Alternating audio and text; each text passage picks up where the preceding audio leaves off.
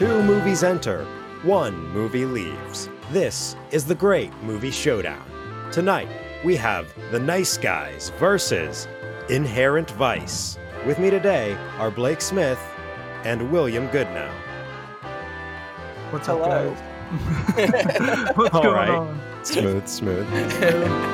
The Nice Guys, a film about the independent pornography industry in the 70s and the undercutting of the big three with catalytic converters trying to poison the birds of the world. Nice. Versus Inherent Vice, a movie, a, there it is. A movie. a movie. Leave it at that, please. All right. A movie With me today is our I'm- special guest, Blake Smith, Hello. and Thank you my for having co-host. William Goodnow. What's up, guys? You know me. We're gonna talk. All right. As per our uh, our new format, so uh, Nobody. so we're going to start with some opening statements. Blake is going to be defending Inherent Vice. Will is going to be defending Nice Guys, and we're just going to kind of it'll be it'll be sort of like our last episode, the Mulan episode. It wasn't Mulan, was it? oh, what was? We didn't do Mulan? It was Mulan yet. Pocahontas. Pocahontas, and I always get them confused. yeah, you do, and I don't know how. I don't know how either, honestly. I honestly don't have a good reason for that. But anyway, so Blake, I'm going to give you two minutes on the talk, on the two minutes on the clock to uh, give us an opening statement on Inherent Vice, and your time starts now. Inherent Vice is the ineffable atmospheric tale of late 60s, early 70s California. It is the death of the hippiedom dream and all of the fallout that came from that. And if you're like the majority of people that have seen it, you probably didn't like it very much. And that is fair because, i in my opinion, it is probably Paul Thomas Anderson's most, ch- I don't want to necessarily say challenging, but most difficult or frustrating film on the surface. And that is because it is being adapted from one of the uh, all time most challenging, frustrating, difficult authors, the magnificent Thomas Pynchon. Um, what is there to be said about a movie that kind of struggles to say everything itself? Uh, or at least, not so much struggles to say, but struggles for us to grasp it, which is kind of at the heart of what the movie is. And if this entire intro and defense seems uh, stilted and difficult and nonsensical and like it's just running into itself, uh, that's because that's what it is, because that's more or less what the movie is. It is this neon dripped 60s sunny Mobius strip. It is as it, it's kind of the the anti LA noir as much of as much as the California noir films are the negative approach of the classic Columbia noirs. This even turns the California noir more or less on its head by bringing in these surrealist qualities, these uh, this Robert Downey Senior sense of adventure and goofiness, the humor all being birthed from vaudeville and Cheech and Chong creates this heady brew that tastes awful to almost everybody the first time you take it, but just like any any old kind of ayahuasca, when you really let it run into your system, when you let it cool in your veins, when you lay back and you just let the lights wash over you and you really become Doc somewhat, that's when it that's when it takes hold. And that's when I think you can really feel it and it it opens up something that you can't exactly describe. And that's what Pynchon's that's what his great gift is is being able to voice these voiceless things and you don't really know exactly what it is he said or what exactly you even liked about it but you can feel it inside or at least i can and i'd like to think others can All right. So that's a opening statement for Inherent Vice. All right, Will, are you ready to uh, to talk about the Nice Guys? Hell yeah, dude. All right. You've got two minutes on the clock, and your time starts now. The Nice Guys is Shane Black's uh, passion project, and more importantly, his one for them, and then the one for me kind of scenario that worked out with him getting finally the notoriety of Iron Man 3, and then immediately getting everything you could ask for from a studio because of that Marvel success. Him being able to get away with coming out with the nice guys and getting a Russell Crowe and getting your Ryan Gosling to play these complete just anti-heroes in a movie where it's almost the best title for any kind of noir detective story ever. It's just the nice guys, knowing full and well that's the last thing they are. If anything, they're both extremely um, rude, judgmental, and uh, opinionated to the point of you don't actually want to have beers with these characters because they, they kind of get on each other's nerves and get on the audience's nerves. They seem to never really make very good decisions at any given point in time. And that is the brilliance of it, is that they are this is Shane Black if he were finally allowed to make like gun to your head scenario like what's something that would come out of you this is literally the best shane black we're ever going to get i think like this is his magnum opus because of his shot choices the style of the comedy that i promise you is always going to be timeless regardless of the fact that the movie's set in what should be it should actually be i think it is in the 70s i, I think, it's the 75 yeah it is yeah 70s. and so like this is something that you can clearly tell that that he absolutely believed believed in because he's learned from making it. Um, and for our audience that possibly isn't as much as a Shane Black nerd as I am, he's been working on this formula since the original Lethal Weapon. You could see elements of what he wanted to do with the older guy who's more experienced and the younger kind of, you know, wackadoo person. Only this time it's not Martin Riggs and whatever um you know, you know, I'm talking about um, whatever um, Danny Glover's character's name is. Um, I forget his detective or his nice yeah guys? police officer's name. No, no, no. I'm talking about just Shane Black's style and how we get to oh, Nice Guys because what makes Nice Guys so fantastic is the context of it being, um, like I said, Shane Black's best work ever. And you, as a fan, I've always waited for him to kind of like perfect it because a lot of artists um, move through life and you know they always work on a similar theme if you notice especially as a writer. And he's been working on this since lethal weapon. And then he made the long kiss goodnight um, which had uh, samuel jackson and Geena davis. And that was kind of like the buddy formula of two people who are opposites coming together. And then um, he's also obviously helped make what is another movie that he came out oh kiss kiss, kiss bang, bang, bang bang that um that reinvigorated uh, Robert Downey Jr.'s career um, and gave us Val Kilmer at his best. Um, but once again, that formula again, the neo, uh, neo noir kind of um, detective story with the buddy cop formula kind of played mm-hmm. with, and then finally, you know, he gets everything he could ever want. The stars align. He gets the best actors possible at the top of their game, and he finally like this is it. If you were to make the perfect kind of buddy cop, and I'm you know using air quotes here formula. This is it. This is the best version of it we'll ever get, and it's fantastic. And then everything else, trust me, I'll go on and on later in the show about why yeah, this is perfection about. personified. All right, all right. So um, so I guess let's let's go to the um to Blake. Do you want to take a, a five minute window and so yeah, well, and I think we can even I, before I forget though, Mm-hmm. I don't know. Maybe you can edit this in later if it doesn't fit as well with the format we're doing now. But I would so much because you mentioned it so perfectly in your opening statement that I want to give a, I want to like kind of give a point away right now that these are both uh, comedies ostensibly yes. uh, without a doubt and it, it it's not easy to say this but nice guys is so much funnier than inherent vice. If you um, inherent, inherent yeah. vice is not looking to make you laugh out loud. Inherent vice is looking to make you think about it later and kind of chuckle. It, is, like, it is but there's so much there's comedy there absolutely on the surface and it's meant to make you think like you said think about it while chuckling. But what feels to me and you said how nice guys is is like the comedies kind of always it's um, how'd you word it? That it's got timeless comedy, regardless of the fact that it's set in the 70s. And I think that mm-hmm. is one of the biggest differences between Inherent Vice and Nice Guys is the approach to comedy. That Shane Black took a very contemporary approach yes. to comedy. So we can all laugh our ass off watching Inherent Vice because it's exactly the way humor mm-hmm. has developed. Whereas uh, Inherent Vice, by P.T. Anderson's own admission, the comedy was very much based on Cheech and Chong. It was based on underground comics from the 60s. It was based on vaudeville and these very older styles of comedy.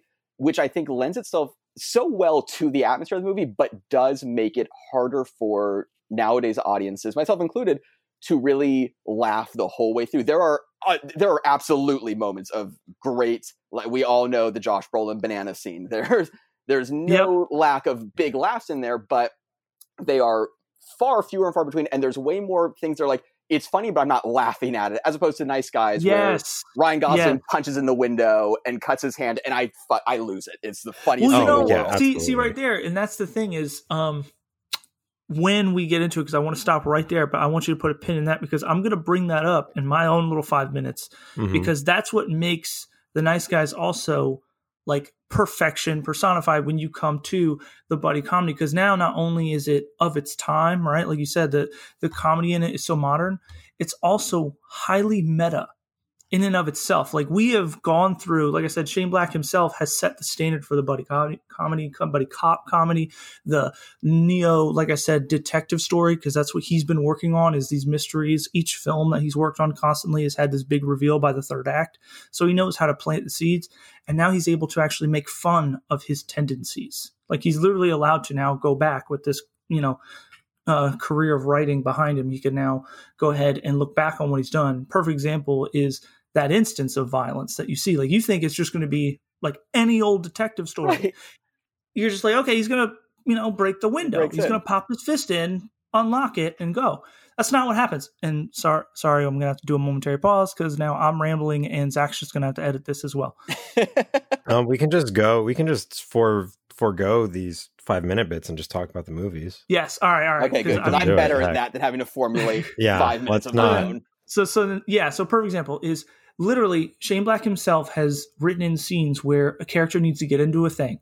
He needs to get into a window. He needs to get into a building, whatever, whatever they need to do. And it's always been the most conceited thing. Perfect. Perfect example. Long Kiss Goodnight ends with the character, I kid you not, dripping somehow some little bit of gas, like off of her daughter's um partial, like her little braces off top of her teeth, mm. down a little stream that she's cut into this freezer floor to blow the door off somehow because there's barrels of whatever. Like it's the most conceited and um like coincidental sequence ever that you could get a character out of something but it's supposed to be big and bombastic like it's supposed to be that it's a fun action movie directed by renny harlin who we know you know got his career you know making what um nightmare on elm street 5 and then like and then like immediately jumped into a Die Hard sequel, who then, like I said, got to direct this, and it's just like it was ridiculous. That's what it was. So it was fine. But the point is, is now Shane Black is able to kind of go, yeah, you know, the typical just shouldn't be typical. So how, what is the most typical thing ever? Uh, the character trying to um, literally just break into a place, he's going to cut his wrist on the, just the tiniest bit of glass. And then like it's the funniest thing ever. And then the best part is you also need to build character. It shouldn't just be, hey, I'm going to make fun of myself. He's also trying to build Ryan Gosling's character. So what happens is now we get the theme of we. Well, now I have to go back.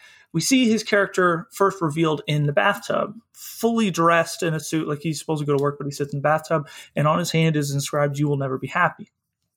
And we're yeah. seeing someone deal with depression. Well, what's the depression from? We don't know yet. His daughter calls him, reminds him that it's her birthday, things like that. He kind of falls out, and then he sits against the wall. And like I said, reveals our little. We don't know if it's a tattoo or someone wrote it in ink. We'll find out later. Um, and then he talks about um, his wife. Oh well, you know, my wife used to say this.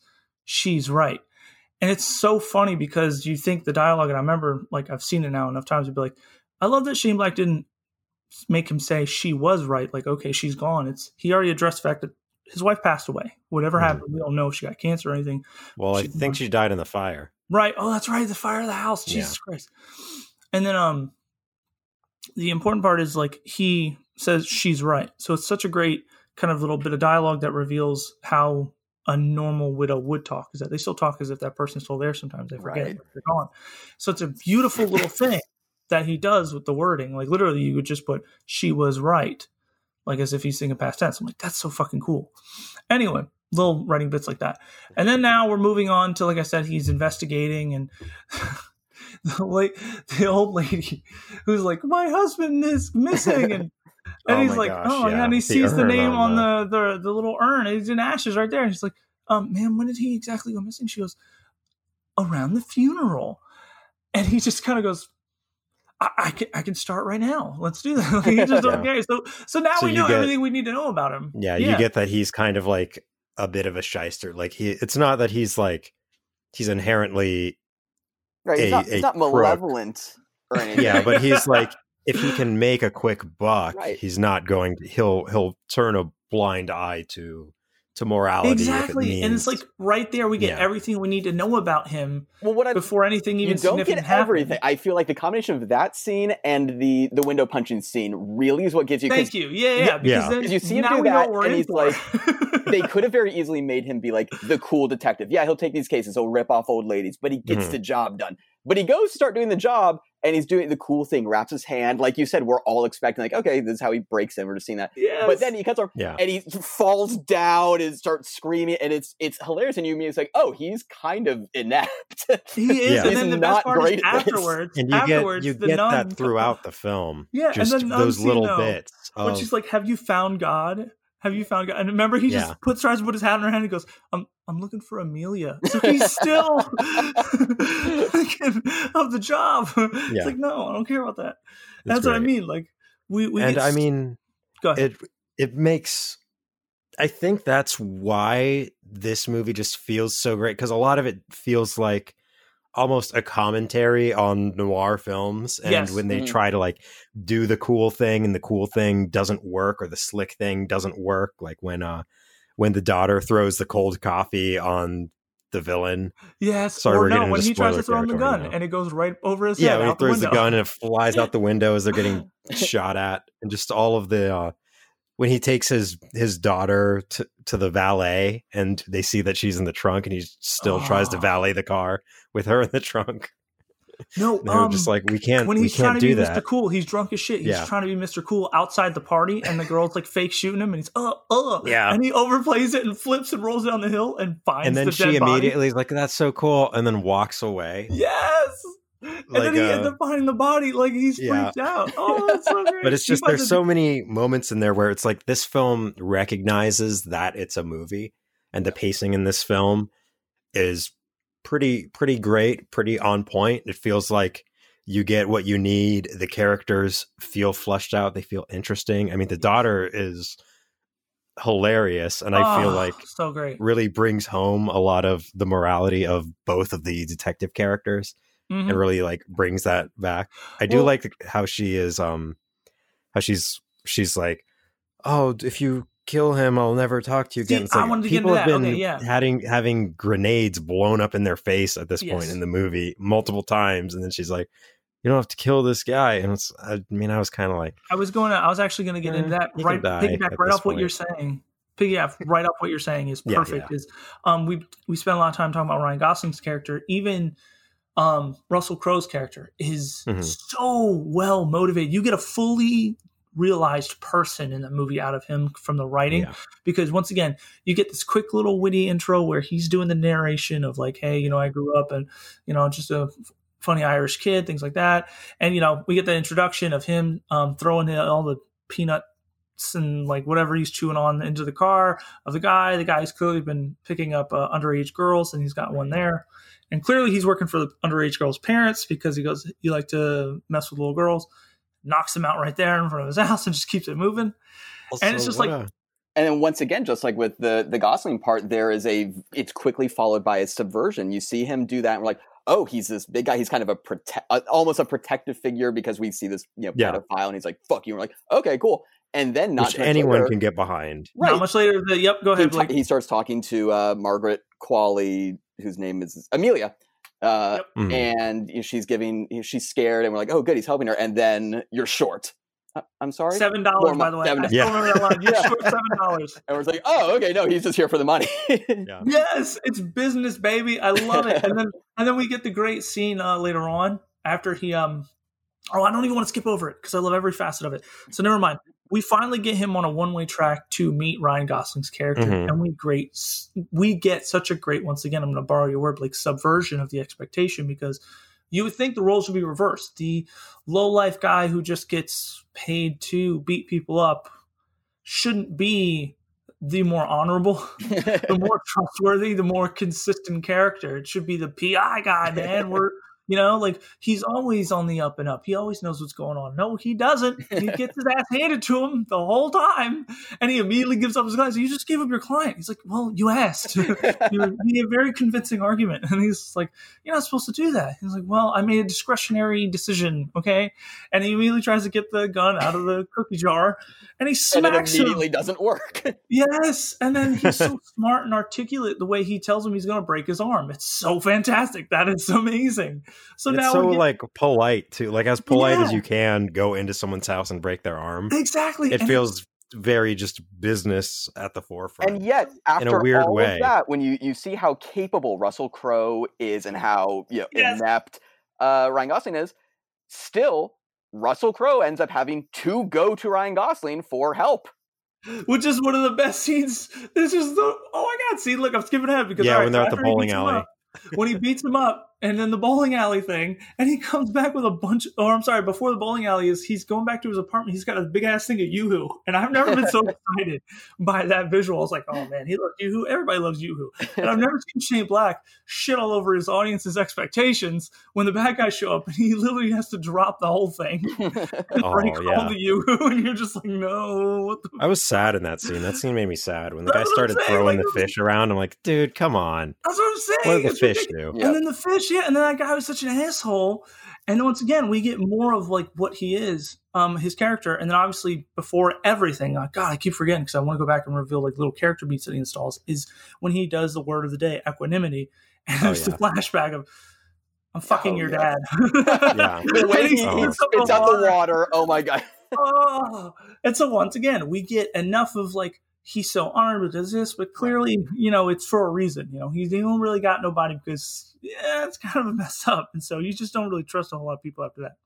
Yeah, And we and, get I a mean that's, but that's again to uh to kind of go back to Inherent Vice Go ahead. between them, like how that introduces a character. Like if that was a scene in Inherent Vice, it would be a half an hour Oh my god! of Amen. weird backstory. that- and here it's just I'm fucking your dad, and then water spit out, and that's all that we need.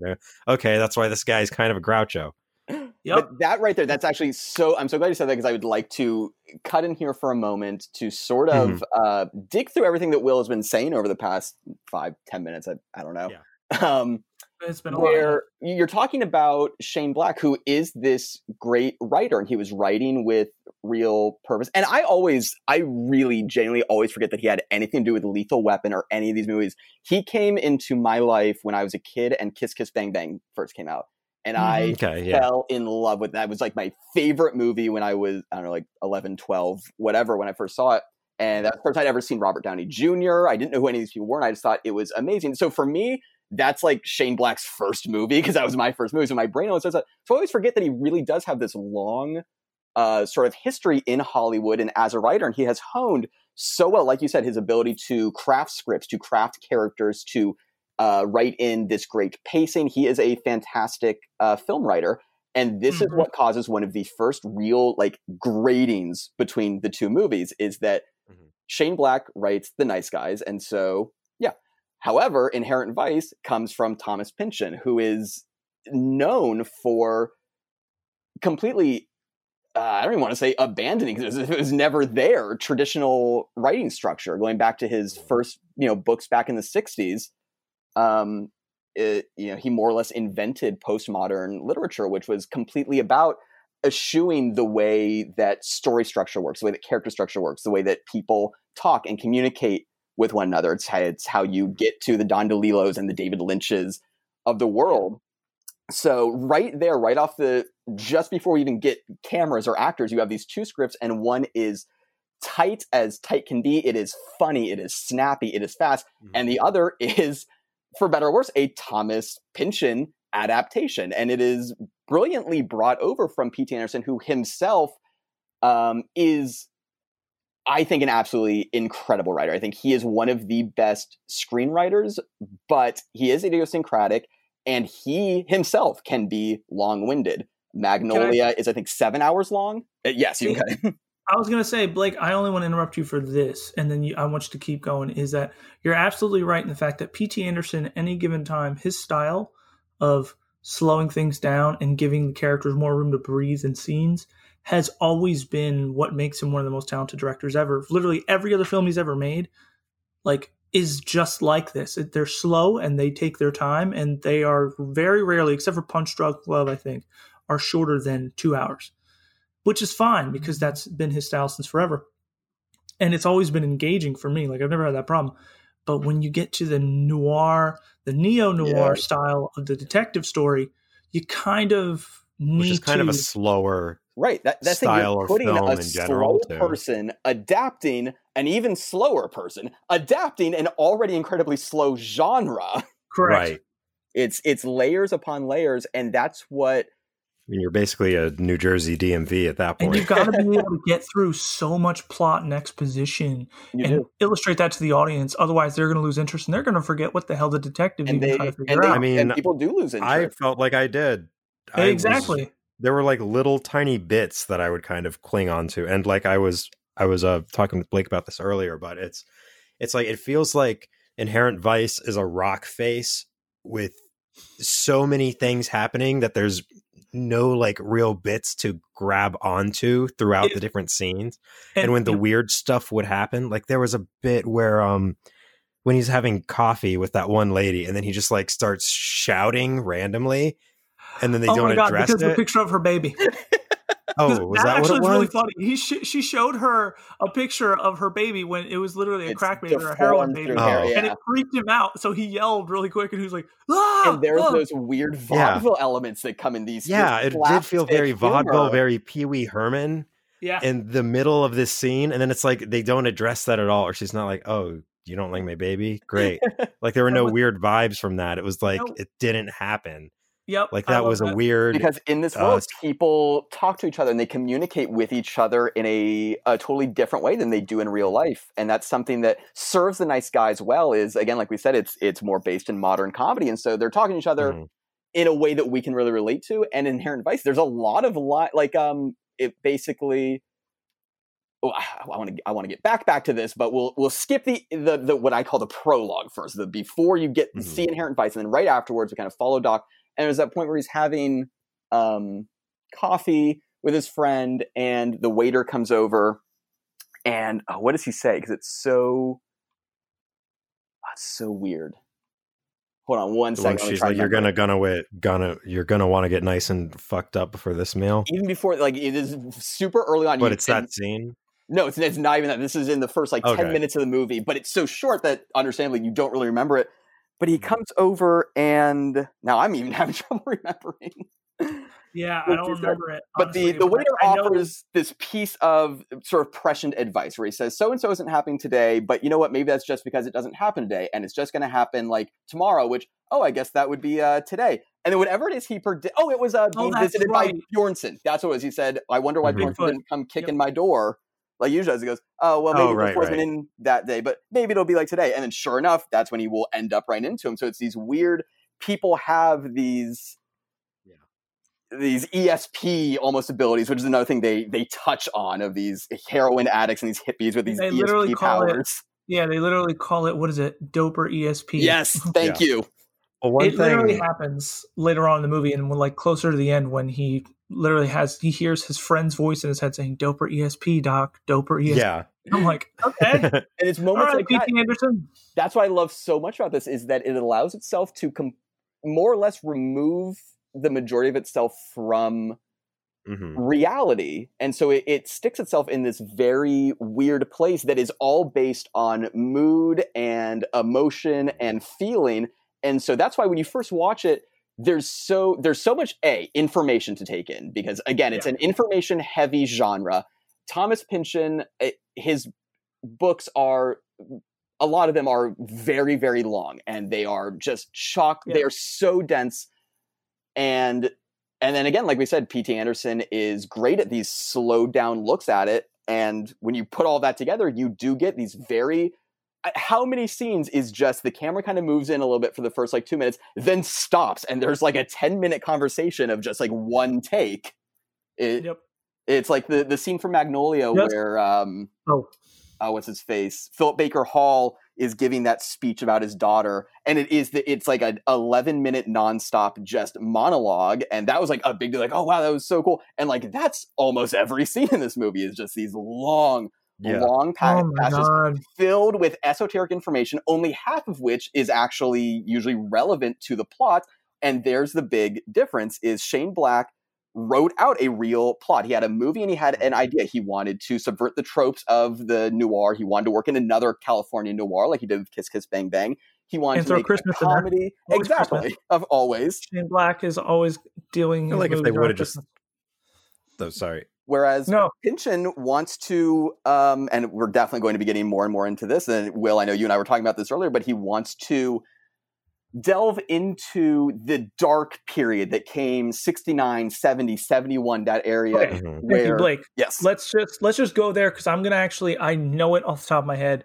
Let's just list the number of contextual elements that have to do with this plot that don't have to do with this plot. And what I mean is, what does that even mean? See, that's what I mean. All right, so you get a mention of the FBI, COINTELPRO, um, the Black Panthers. You get a mention Mhm. of um, gentrification, having to do with real estate developers. Um, you have uh, Nazis. We always have to throw in the um, the neo Nazis. Yeah. Um, you get a mention of the hippie craze, um, the the paranoia surrounding hippie culture, um, the overuse of um, what would soon lead into the war on drugs. Because remember, this happens in the '70s, and then we get the Reagan era later on in the '80s. Mhm. So you have Paul Thomas Anderson building up the paranoia around people doing so many drugs, and this is immortalized in a scene that has nothing to do with the rest of the movie. I don't know why he did it, um, other than to make this point of the the drug paranoia with um, Martin Short being the weird dentist doctor who's also um, once again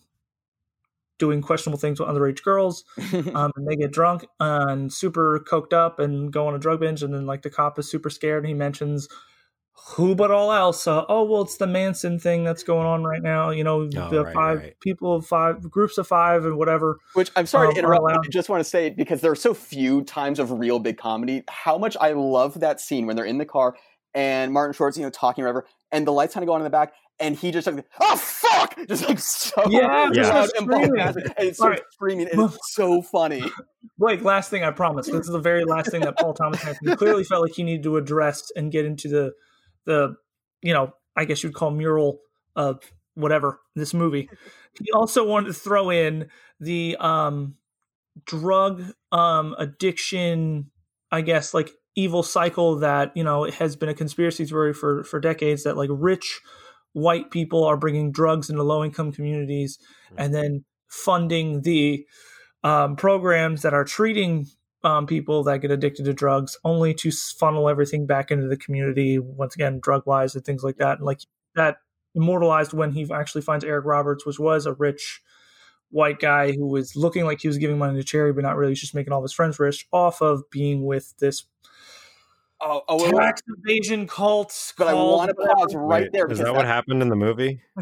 that's one of my Because favorite. honestly, I don't remember that.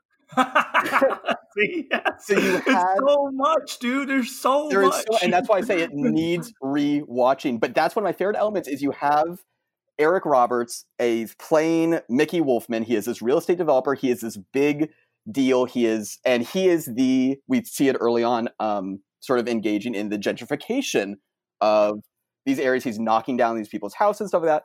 But then, um, the and you know the whole mystery with that. Blah blah blah. Fast forward, you get the news that he was planning on on going back on all that. He was going to open this place out in the desert to give free housing to and and comfort to everyone, and it Oh, was going to be called the "Sorry About That" in Spanish, which I now don't correct. or Lo Siento something. Yep. Um, Yeah, and so I something thought that was brilliant because it's this weird idea of this like reparations to the community. However, he doesn't get to do that because he is kidnapped and brainwashed by the FBI, Correct. just like they And did that's what I mean. the actor. Yes, Mhm. and that's what I mean. It's like you and I can't stress this enough to anyone who's listening. I started noticing that subplot on the third time of trying to make it through this movie. Yep. Do you see what I'm saying, people? it's- like it's very so difficult. deep into the plot late in the movie that this all becomes like revealed, not even relevant, just given to you. and there's so many Right. other plot lines going on. And again, like, uh, and we were talking about this a little bit uh, earlier, just you and I. Um, but that's one of the things that I love so much about it is that it's not an actual true to form exploration or deep dive into these conspiracies and these government programs. It's not a nope. Costa Gavras film. It's not an Oliver Stone film. It is at its heart, it's just about these characters, these people, just like any other Paul Thomas Anderson movie is. So you see all these, uh, you know, the circuitry in the sky. You see all of these conspiracies and these elements, and you don't know where any of them lead because you can't follow any of them long enough before it leads you to something else. And little ones get wrapped up here and there, but um, you know, spoilers abound. What I love so much is you get all this, but at the end, Doc brokers all of it just to get Owen Wilson's life back. Like the, none of it really. You're not going to stop the Golden Fang. You're not going to stop the FBI. You're not going to stop this. But you know what I can do? I can get this guy back with his kid, and maybe I can go see Shasta. Like that's all it ends up coming down to, which I find like the ultimate kind of noir subversion is that there is no winning. There is no coming out of this. And because there there wasn't really ever a game so much to begin with, because it's just a bunch of people playing their own private games with each other. Correct, Amundo. And that's the thing. Is like, you know this movie has a plotting of, only it's not as wacky or as fun, and it's not directed by Tim Burton. Pee Wee's Big Adventure. like, oh, what a comparison. You, you get you get literally like an introduction, a mild introduction to the main character's sort of love interest who doesn't become relevant until the end of the movie, kind of. and then you get the annoying character who's always coming in. Usually this guy has got some issues and he likes to yell at people, Ali, uh, i.e., whatever, the one the guy. guy that steals his bike. Yeah, and like, Pee Wee, and like, annoying. And like, that's Josh Brolin in this movie. Only Josh Brolin is clearly having fun and is making the most of it, and he's fun to watch. Him and he's Joaquin, like an actual authority figure. Yeah, him and Joaquin in particular. Every time they were anywhere, They're just together. some rich douchey kid. And you get to watch Josh Brolin eat weed basically. That like I, lo- I love that scene. Wait, I thought that was a chocolate covered bananas. It goes on forever. He eats a lot of things. At the oh, end, that when he kicks yeah, at the end, the look Which, on Joaquin why? Phoenix's face, it was just like the perfect sort of ending. To, I know it goes a little bit further than that, but when he's just looking up at him, there's tears streaming down his face, and it's just like that's what most people when they if they get to this point in the movie are probably just feeling and look like like the fuck is going on yeah. exactly what is all of no, this you're forgetting what also induces that feeling the reaction from the audience is what Joaquin Phoenix fucking says and then like he goes you all right there brother he's like, and then yeah. Josh Brolin I'm not your brother and then he goes yeah, but you might need a keeper. And I'm like, what? Yeah. what? What? That's that. There was like, okay, this is uh that's a i was like that's a that's an interesting interaction. And that and that's the thing that is the Pynchon that is the the postmodernist way of communicating or these weird these like taglines and these half jokes and this ridiculous way of speaking to get to these deeper truths that you sometimes find or sometimes don't because they sometimes exist and they sometimes don't. Uh, jena malone who played the Owen Wilson's wife with the like fake teeth, she had a great. Oh, yeah. She was saying about uh, the production, like being on set, that um, it was just total kind of like free for all. People were sort of having to make up on the spot what they were doing for characters. She said the logic becomes okay. the chaos, and the chaos becomes the logic. And I felt like that really summed up so much of how the movie felt. That there was no figuring out what mattered, what didn't matter, what was real, what wasn't real, why these characters were doing some of the things they were it, doing. Yeah. It, mean exactly. the whole thing involving Reese Witherspoon's character, like his supposedly like side chick at the DA's office, her coming over, having pizza with him, that meaning nothing except for the fact that we get something that we could have literally had him passing on the street watching a TV or something, but instead we needed a whole introductory scene for her just to get her in his apartment eating pizza for him to see Owen Wilson's character on TV and put this little subplot of him being stuck as like a mole. Like we didn't need so much just to get one facet of information to move the plot along. We did we not though. Well, did we not? But that's yeah, right? what makes the movie different, and that's what makes it better to me than the Nice Guys. And so I'll, I'll put a pin right here for a second so that I can mm-hmm. say if anybody, if any just like normal Joe off the street asks me, "Hey, should I watch the Nice Guys tonight or Inherent Vice?" I would put my hand down and say, "Nice guys, no, no question. Yeah. Please move." On. Like I can't really recommend this movie to people unless I know that they are somewhat primed for it. Like I you gotta have a fucking map and a decoder ring to get through this. like, but at the but if you do, if it is something you like, then it is something that you can cherish so much. It like hmm. I don't make everybody listen to My Bloody Valentine's Loveless album because I know most people aren't going to connect with it, and that's fine. You don't have to. But when I know somebody will, I really want to try and get them because if you can lock into some of these weird things like that, it can just bring you so much that nothing else. There is no other movie quite like Inherent Vice, and it is not a perfect movie. It's not always completely entertaining. It has its issues, and that is part mm. of what makes it so wonderful and weird. Sort of like um, who's the guy that wrote Kids?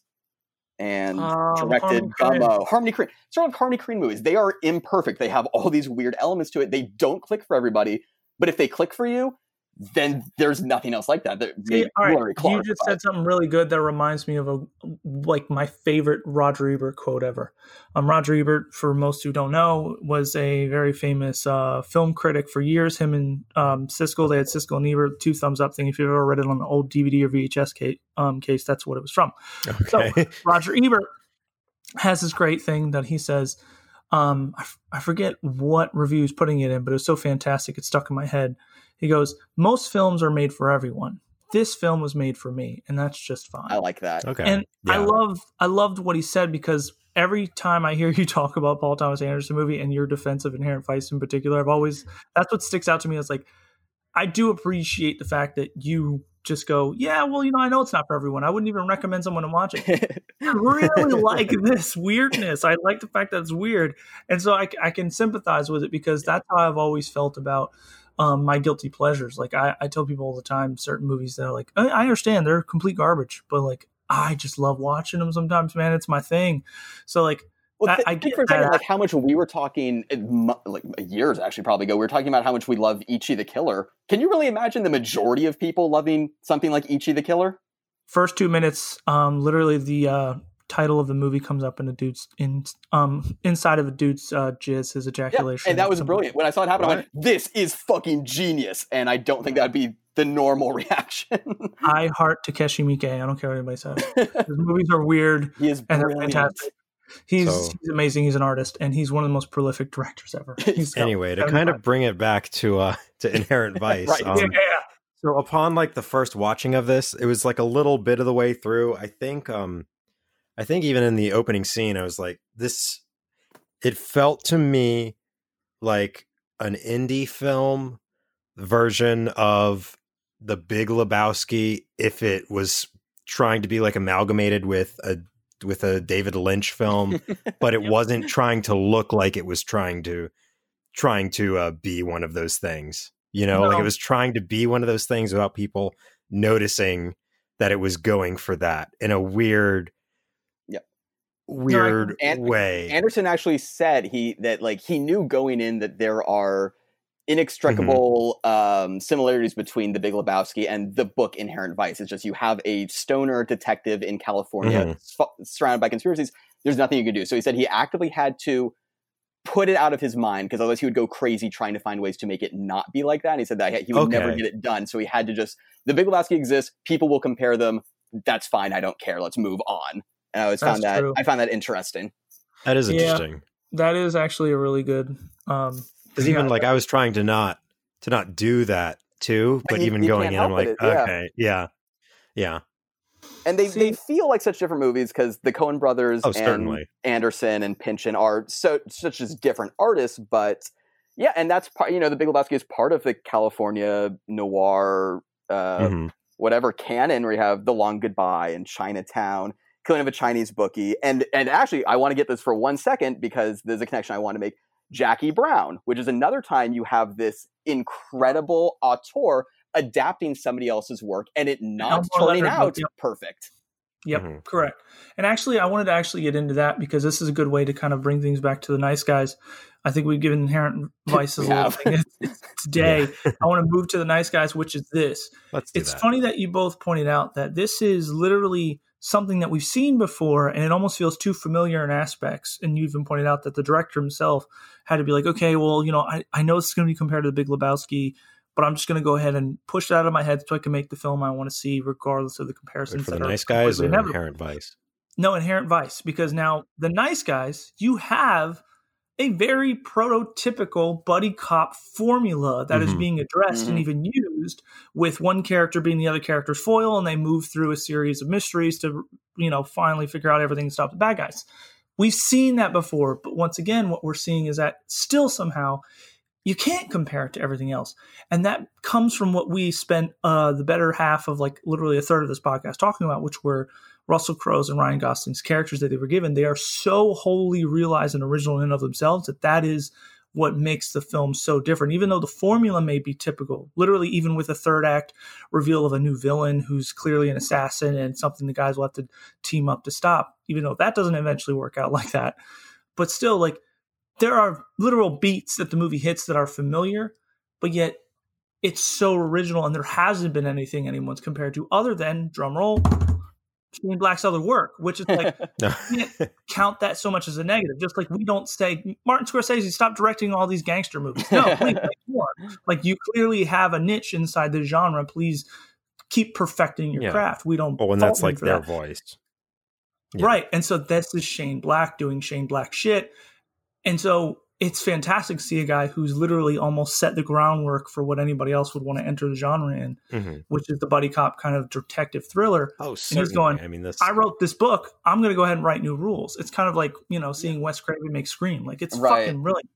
You know what I mean? That's true. That's so, true. So that's that's the only thing I want to touch on. It's funny that you guys were saying that about Inherent Vice, and this is how I've always felt about the Nice Guys. Is this is literally fantastic character work inside of something formula and that's that's what's so brilliant is even though it's got great character work inside of it really well rounded relationships um perfect example is you guys brought up um ryan gosling's daughter um mm-hmm. her relationship with russell crowe is is so so almost sweet inside of a I feel movie like she almost makes violent. the movie, honestly. Yeah. Like her getting into all these weird situations and like trying to play like junior detective. But Zach, you know how you always find the girl. Yeah, and Zach, you know how you always you're such a stickler for like tone and how a movie mm. juggles tone. Literally, the theme that is established through her and uh, Russell Crowe. If for people who don't know, like he is, he doesn't give a fuck about killing people. He doesn't care. It's literally been his job at sometimes. So like when he has to kill this bad guy, he does it like nobody's business, and that really upsets the girl because she knows he lied. You know, there's a scene where the guy's dying on the street and he kills him, and it's really violent. It's like, oh damn, it's a little dark, but that's who he is. You know, he's not a nice guy, even though. Yeah, and then he lies nice. to her about yeah, and, it, and she believes him. So, She's like, "Good, I'm glad that you didn't. I knew you couldn't kill him." Right, and so and then, then as an audience, we're all just, oh. "Oh." Right, and then so that comes up at the end. Zach, you brought it up earlier in our discussion. Is the scene where she goes, "You better not. Ki- if you don't kill him, I'll never talk to you again, or I'll never speak to you again." And he turns to the bad guy and goes, "Congratulations, you you owe your life to a 13 year old girl." And he knocks him out, and he doesn't kill him and so you get something that is such a little sweet little bit that should be kind of out of place in such a darkly comedic movie where literally we have a line where a kid goes, I wanted to get in the movie. I asked him if you want to see my dick I got yeah. dick. and it's just like this thing. Like, so you want to see my dick? yeah. it's, like, it's so out of place. And so this movie's got so much going on. When but the uh, all of it feels of one coherent story. Yeah. Nothing really shakes when the guy when the guy was like yeah i'm kind of in the i'm kind of in the business too you know it's like, yeah what do you do? Uh, projectionist? No no i believe he says projectionalist. Yeah, oh yeah. Oh. it's like okay i mean technically not wrong but oh, yeah. And then like the best scene ever the best scene ever is when they are going up in the elevator mm-hmm. into like this. This been this whole thing oh, of trying yes, to figure out where yes. the guys are meeting at the like near the airport, and they're going up the elevator. They step out. They hear people dying, getting shot. And yeah. this where the guy's going to get out of the elevator, and we're going to have an action sequence where they're going to bust in and have a shootout with the bad guys. No, they step one look out, step back in that bitch, hit down. So honest is what it is. It's just honest. Like the, I love it. They're, they're private like, detectives. yeah and it's well, just like what uh, Will has been saying this whole time about how this is Shane Black sort of. Um, he's retrotting his old ground, but he wants to make fun of himself a little bit. He wants to be a little bit self-ironic. So as opposed to having like the lethal weapons detectives where they'll go in guns blazing, do whatever, you have again this buddy cop in quotations thing. And like you said, they see dangers. Eh, let's let's not. They're they're terrible. They're losing their guns constantly. They're, they're bickering. Right. Yeah. That guy's falling out of the window behind them. They literally look like oh. Fuck, yeah, which which is probably a more genuine response that a normal person would have yes. than what you normally see in movies where mm-hmm. people are like we're in an action movie action happens every day sunglasses on explosion off yes yeah, stuff like that. Oh, and we're getting that a lot in these cop movies now, like even with like 21 Jump Street idea, and uh, Yeah, the other guys, where Oh, go ahead. this is kind of this is kind of becoming the the new norm for these like cop noir comedy mystery movies where they do lose their guns, explosions do knock them over, and all of that, all of all of that. this reaction to all the classic This- action tropes that have become Yeah, old the habits. guns are really loud and it hurts our ears when we shoot them. Like, yeah, guns are freaking They loud. are so loud. Saying like So Shane loud. Black, just to give you an idea of how much he's making fun of himself, he wrote in Lethal Weapon, the first one, the Mhm. big showdown in the third act where Riggs is shooting this big rifle from a distance, sniping out bad guys that are all parked in front of uh, Danny Glover's character, and like they get captured, and then you know um, Mel Gibson's character gets tortured, and like it's this big badass, like you said, the the good guys are rushing and outnumbered, and they're not afraid to get their asses handed to them because they're going to get up with blood all over them and you know beat the bad guys up and do whatever, and just like to hear you talk about it like exactly is the point like this is Shane Black literally making fun of shit that he knows he's done before years Mhm. prior. And It's fantastic, dude. Yeah, like, I mean that's so- the mark of a good artist if you can be Yeah. like, yeah, this is these are things before, but just how much the movie does like subvert your expectations. We've been talking about that a lot. but Ah, it does like after the coffee thing i watched this movie like four years ago i didn't remember too much of it but it so it felt like watching a whole new movie again oh, and then just yes. Really enjoying it because i do remember watching um what was it? Kiss kiss bang bang roughly around the same time. So there were bits of both that i Yeah. wasn't sure like which was from which. The- these noir movies it's like a bunch of weird sequences of them like going to places and then you're not sure like what is what. But anyway, the scene in the- the car Ryan Gosling hallucinates. the Fucking- the Oh, bee that's yeah right. and then at the end of the movie there's the bee and he's freaking out he's freaking out. But then the best part is, remember, the, literally it pays off. It's so great because Mhm. he imagines um, that Russell Crowe has a gun on his ankle. Yeah. So the villain, one of the side villains or on whatever, um, the the i one would probably say that's the main on, villain well one of the main villains She's like, she's literally got the guns on him, and like he's got a crush on her, which is funny in and of itself. But he drops down and reaches and he's like, "What are you doing? What are you, what are I you doing?" Russell Crowe's that. asking him, "What are you doing?" He goes, "What? You didn't bring the gun?" He goes, "What gun?" Goes, "The gun that you had on your, your ankle. You said you had it in the car." He goes, "No, I didn't. Get up." And it's like, Mhm. oh my god, dude. but even even going back to like the coffee bit again where you have your expectations subverted like you think she's going to burn her face she's going to fall on the ground she doesn't and then she's like oh haha you're all you're all dead now and then you're like well that was funny and then she slips on the coffee and knocks herself out Oh, and brilliant. it's dude. just it's Oh, no, it's no, just no. How about- about immediately flipping the you and then flipping you right back sorry the he flips over the car in the middle of a shootout that is on a rotating stage, which means he Mhm. flips over it and then his face. The bad guy's like, ah! And he does this little girl scream, which is so great. Ryan Gosling kills that scream and freaks out and runs back over Yeah. to Russell Crowe. And it's so great because previously he had fallen off the ceiling, or I'm sorry, off the Mhm. roof of the, the hotel, not knowing if he was going to live or die. oh And then right right the right bottom of the pool. No, this is the first time he fell in a pool. I think is he sees Ronald Reagan, whatever, a guy in a Reagan Oh, mask, no. or, something. or no, Wait, who was it? what? Jimmy no Carter. there was richard nixon, Nixon. under the water Nixon at the bottom yeah, of the that's yeah, right. cool. That's right. which is Yeah. so funny. And he's getting out, and then he goes. yeah i wasn't sure if that was real or if he was tripping or what He's tripping. No, he's tripping. He's okay He's, he's but tripping balls. in the middle of like a gunfight and stuff Yeah, exactly. okay Yep. yeah that was like the one thing where it's like what what but why but also i don't care i always love a weird nixon reference Yeah. that's one of those things where it's like if you have a weird nixon reference in a movie i'll always just give it a. You're now the new Leo. You're now the new Leo DiCaprio meme, where it's him pointing at the screen from Once Upon a Time in Hollywood, and that's you. It's like Nixon reference every time you watch a movie now. oh look Nixon, nixon reference every time. Nixon reference. but yeah Oh, I, I think uh, i think it is worth noticing or noting too the opening sequences in both of these movies yes, please. How- Can we discuss that? how yeah like so in inherent vice you have this what feels like a long time of this mysterious woman coming up to him and being like hey doc i need help or whatever or What I love, don't- if I can speak on that for just a second, is that to me, because I, as we all know, it's a it's a big, dense, long film, And what I love is that I feel the first time you watch it, you don't realize that it's doing that, but that whole scene feels like such this weird, interesting prologue that sets itself Mhm. up for it. It's this very soft and easy. It kind of drops you in, and then you just get this long form conversation. You kind of start getting some of the information, and you kind of start sensing how you're going to be difficult to hold on to it, especially with Joaquin Phoenix mumbling the entire way yeah, through. you definitely have Yes. that. You're going it- to have to work to get through this movie vibe from that. scene. let's let's go a step further and once again repeat you guys if you're not paying attention if you miss one thing that um i forget the love interest's name in the movie Shasta Uh, Fay. Sure. or That's what it Shasta. Shasta. Yeah. Whatever Shasta's saying to him is literally the, the star of the plot. She gives him um our got mogul guy who's, you know, bought whatever our, Mikey. our- yeah, whatever guy, Mikey um Mickey Wolfman. Mickey Wolfman, That's his Mickey name. Wolfman. And it's like- She literally sends him down the path towards like what is going to, you know, incite the plot to move forward, kind of, sort of, if we can call it that.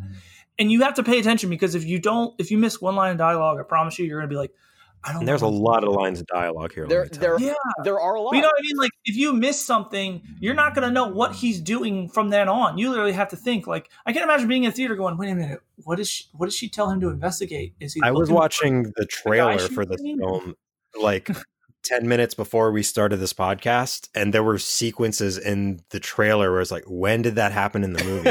Oh my god, Zach! But that, Yeah. right there, that's part of the thing is that yes, if you can pay attention and you can, fo- if you are a genius and you're watching, and you're following it the whole way through, Mhm. you can kind of figure out what's going on. But the majority of people, I think all of us here, the first time you watch it, you're not going to. Even if you miss some of what Shaw says, even if you miss some of the plot, you're not really going to miss out on anything because you were going to lose all of that halfway through, anyways. When they in- reintroduce Exactly. Yeah, so like, much other stuff. that's what made my second watch of it so much better is because I put it out. I was like, I'm not, I don't want to know, I'm not going to figure out the plot. That's the, the plot is secondary to everything else going on. And when I watched it with that, that kind of opened me up and made me get the plot a little bit better because it was so much easier to lose track of the elements that weren't as important. And the, the main Mhm. thing actually does shine through and they do keep bringing up the important points here and there to keep you on. But like, just like you were saying, I love that it's this propulsion. She gives you the the clue. She walks on this guy who's just he's there chilling, just woke up from a nap, and kind of drops what doesn't feel like a huge bomb, but ends up being a huge bomb. And he walks her outside, and it's this following shot. She drives away, and he's kind of holding onto the car because he just he, you know he wants his old lady back, and kind of drives off. And then boom, Can's vitamin C kicks in, the Inherent Vice logo kicks in, and it's like, oh, the movie is starting now. That was this perfect Yeah. little introduction, and now we're just going to watch him walk and go figure out where he's going to go from here. Okay, let's just go ahead and point out though that she doesn't show up again till later on in the movie, where we don't even know she actually visited him, and there's like a weird sex scene where he spanks her a few times before he does it on the couch. Okay, so that was her. Okay, it's hard to keep all the characters. Yeah, straight. so she's wearing a necklace. Pay attention to it because it's the same necklace apparently the Nazi's wearing in the next scene. The Nazi that he kills, so it's like insinuated that I don't know ah. what if he has premonitive. oh, that Nazi.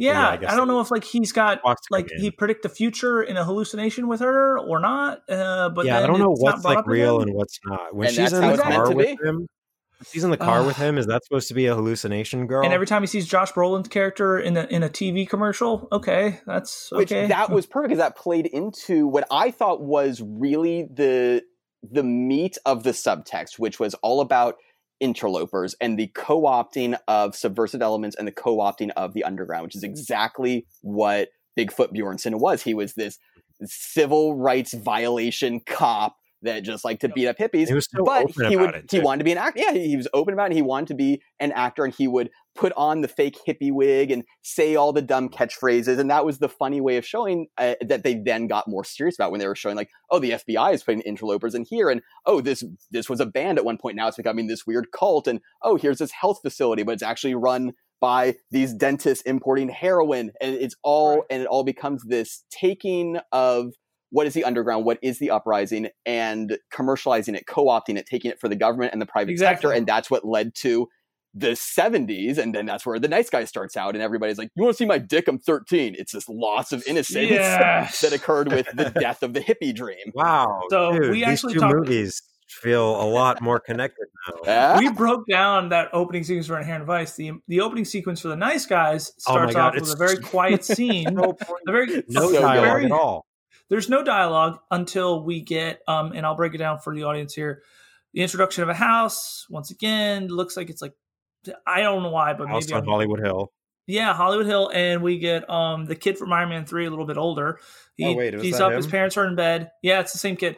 Oh, um, that. and um, he's just up in his kitchen, and a car crashes through the house and goes into like the lower hills below, and it's literally burning, and trees are knocked over, and there's it a woman crash. naked. It drives through that house. Goes in Yeah. one out. It goes Yeah, in right. one side, out the other. Just She's flying. dying. She's dying against this tree in the same pose that she was in this kid's poster in his room, and it's crazy because she asked him the title of what will be now the the what did they call it? That was so funny. No one wanted to call it a porno. They were like experimental film. Oh, yeah. It's How do you like my experimental car? film. Yeah, how do you like my Yeah. car, big boy? and he does something that is so not necessary, honestly, but it shows the sentiment of the rest of the film, how it's Mm. Where going to treat violence, where he covers Covers her her up. up. Because once again, you think this kid's been looking at her body this whole time, objectifying her, but in this moment, he's just kind of sad for her. He feels bad for her, and he covers her up. I think it was And just it's like really- she's naked in the woods. You don't want to be naked in the woods, so he just well, you yeah. But it was it was very it was very kind of like Shane Black taking the moment to once again Mhm. set you up for the theme of the movie, which is you're going to expect this type of movie. You're going to get the loud, bombastic car through the house thing. yeah, they It's gonna definitely be out of you the context. real quick. Yeah, it's going to be it's going to be over really fast, and it's going to be completely out of its context. You're not you're not going to see. It's going to feel very idiosyncratic in that way. And then even better is you're going to get the sex and violence. It's a woman dying and she's naked. Oh my god, and sexualized woman. But then it's going to be subverted with this sentimentality of like, no, this, this, is this kind very human moment. yeah, and that's what Shane Black does is he always paints these violent scenes with a human sentiment. Like it's never, Mhm. you know what I mean? Yeah, that's what I'm saying. It's like for the audience, all I can say is he humanizes the people that the violence happens to. Nothing ever feels very like forced. It's it's actually kind of gross. Right. Characters are kind of like, oh, this is bad. scenes. I do want to talk about the scene when the doctor, quote doctor, comes into the house to to get Amelia, yes, and, Matt uh, Bomer's character. and as he's leaving the house, like he could have just left. And when they asked, "Oh, did you hear that noise?" He could have had a, a very clear out, and instead he opens his trunk. It's like, "Oh yeah, that was me throwing that girl out the window." He pulls out a submachine gun and just starts blasting. Correct, Mundo, because he Yeah. honestly doesn't give a shit. At that point, you could tell like right, this but guy like he is. could have had an out and not had to like get involved in a gunfight there. But no, he was. It was just full Rambo there, and that's Yeah, such a great scene. which is insane. Like it is so great because it also sets up the stakes Mhm. really well. That like clearly now this guy employed by what will be revealed to be the FBI, it would be King Bas- Kim Basinger's character who works for the FBI.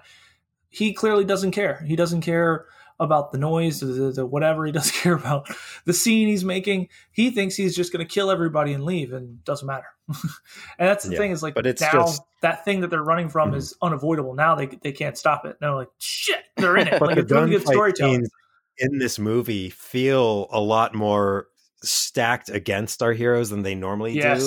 Where they just have their like 38 special snub noses and stuff against these like actual assassin contract killer people. Absolutely. and hitmen and it it feels i i love how human and real these detective characters feel like when they get hurt it feels genuine and real and oh not my like god, yes. like movie hurt you know it's like Unless you oh, have Ryan geez. Gosling's character telling him, he's like, "Hey, I don't think I can die.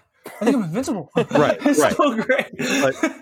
they stumble they fall he'll like fall he'll roll down that hill and find the dead body and it's set up all there's setups and payoffs in this movie these have some of my favorite just setups and payoffs that i Oh feel my like God, you yes. get and it's paced wonderfully Zach, Mhm. every scene feels like its own like little let's moment. talk about let's let's just please talk about that dead body because not only is it funny when he finds it, it's funny when fucking Russell Crowe's character comes up and tells him like, "What are you doing? Like, how did you?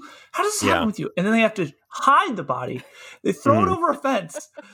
But it's the Hollywood Hills, so it goes and it crashes into into another looks like a- party into another party, and they're all screaming, freaking out, and they have to run away anyway. It is so great. Like you said, the Oh. setup. It, you've just been concerned Right. about this body this whole time. then there's the girl like showing her porno to Yes. his daughter. Oh my god, dude. Everyone's like, Oh. "No, I'm an artist." Is Oh, so Which. I wanted. I kind of wish that we would have gotten more context on the porn movie that they were talking about. of course. Where it's like, oh, I represent the auto manufacturers of Detroit. Oh, ho. and he's just like railing her. And it's like, okay, can we get like more of the political context to this? Because this is kind of interesting. Oh my god! Oh, then the uh, the the protest scene when they show up at the protest, Oh, like, the yes. birds can't breathe, and that's one of my favorites. We Like, can't "I'm answer talking, you, man. I'm dead." dead. and then he steps on the one girl's finger, and she goes, "Oh, fucker!" And he goes, "Sorry, thought you were dead." it's like so petty and childish. Like, holy crap, dude! Oh, Just the way they go about like getting doing their detect quote unquote detective work yes. of getting the information in that scene and the Oh, protest. And of course that all plays into um you're like, oh, what do you mean she's not here? This is a protest group. It's like, stop saying that. It's like, what? This is a protest. Like, she started.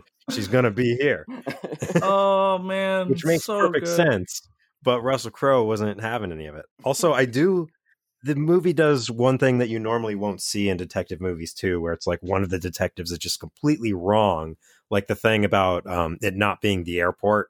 Correct. oh yeah. and he's like they like immediately his daughter's like you're a shitty person i hate you you're not a good detective dad and then he's like oh yeah well uh, that's not a flight that's uh this this this this other thing because there's a there's a He's- there's a curfew anyway. on flights or whatever Yep. and then immediately you're like oh man slick slick because he would do this a few times in the movie but in this stance he was just as wrong as could be and he's like shit i'm sorry i'm sorry i thought there used to be like a curfew on flights or whatever and it's it's great that they acknowledge that like oh sometimes you just go to a dead lead and then Oh. You It go is back pretty great, man. Which once again subverts those expectations because you think it's going to be his big reveal that he's this super smart detective, which happens later. Like happens much much later because he, he he actually is pretty smart and does.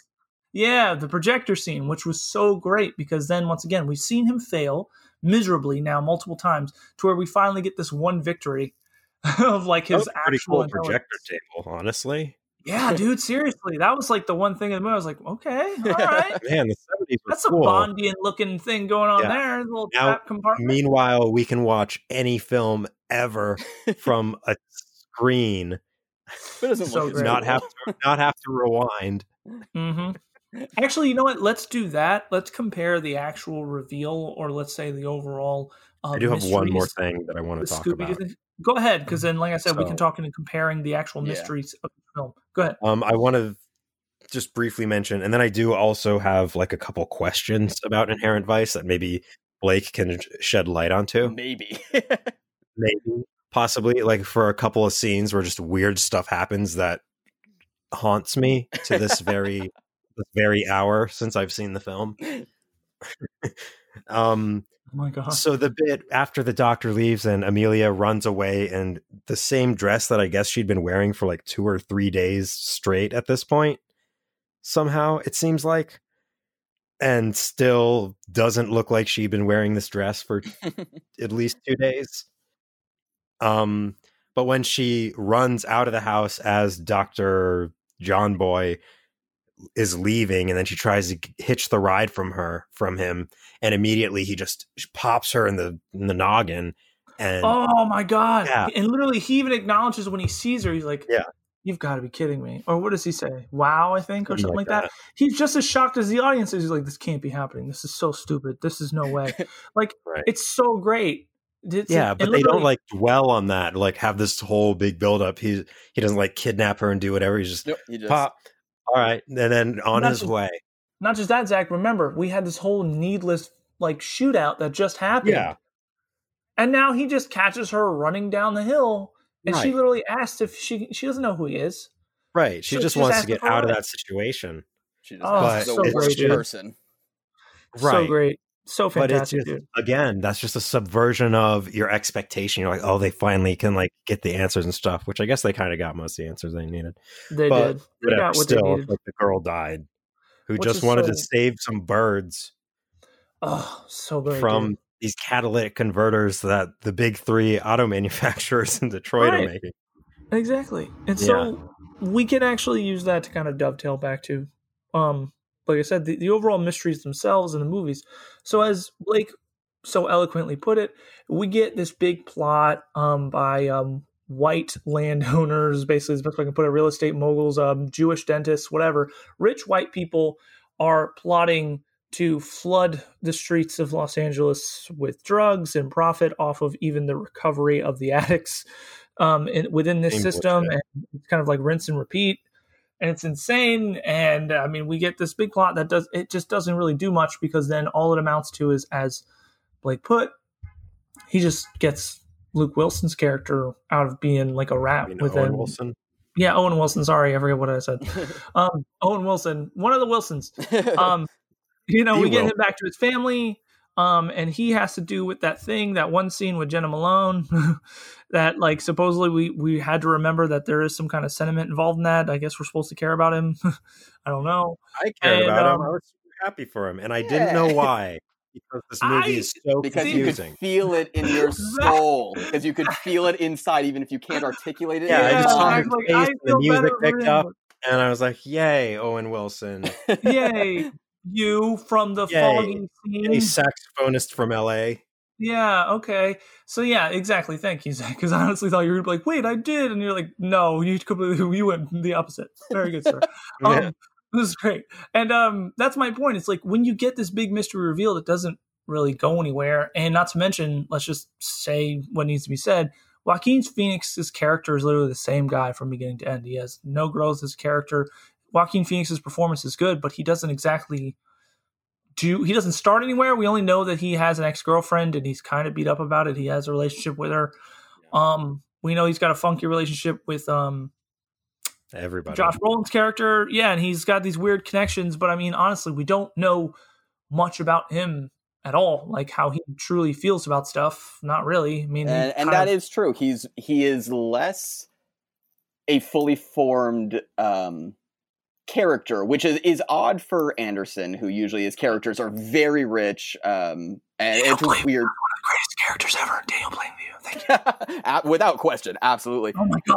All right, And when you have have 'cause that- somebody like um, uh, Joaquin Phoenix, it, it, it was an interesting choice to have less going on with the character, especially this coming off the heels of their collaboration on The Master, which is one of the greatest works in cinematic history, without question. yes, Um, so yeah, I, I, I would agree with that as being one of the sort of faults. Uh, it works in so much as we just kind of go along for the ride. He becomes less of a character and more of a, a mine cart with which we traverse 1970 Los Angeles. Uh, so it Mhm. still, for me, works as far as the presentation of atmosphere and and feel and he is a great person to follow along and his interactions with other people but yeah there isn't a whole lot um there isn't a whole lot to his character which is unfortunate because there definitely could be more than just you know a stoned out private detective but as far as playing a stoned out private detective Joaquin Phoenix still kills it as always exactly. I he do still kills it. say that the uh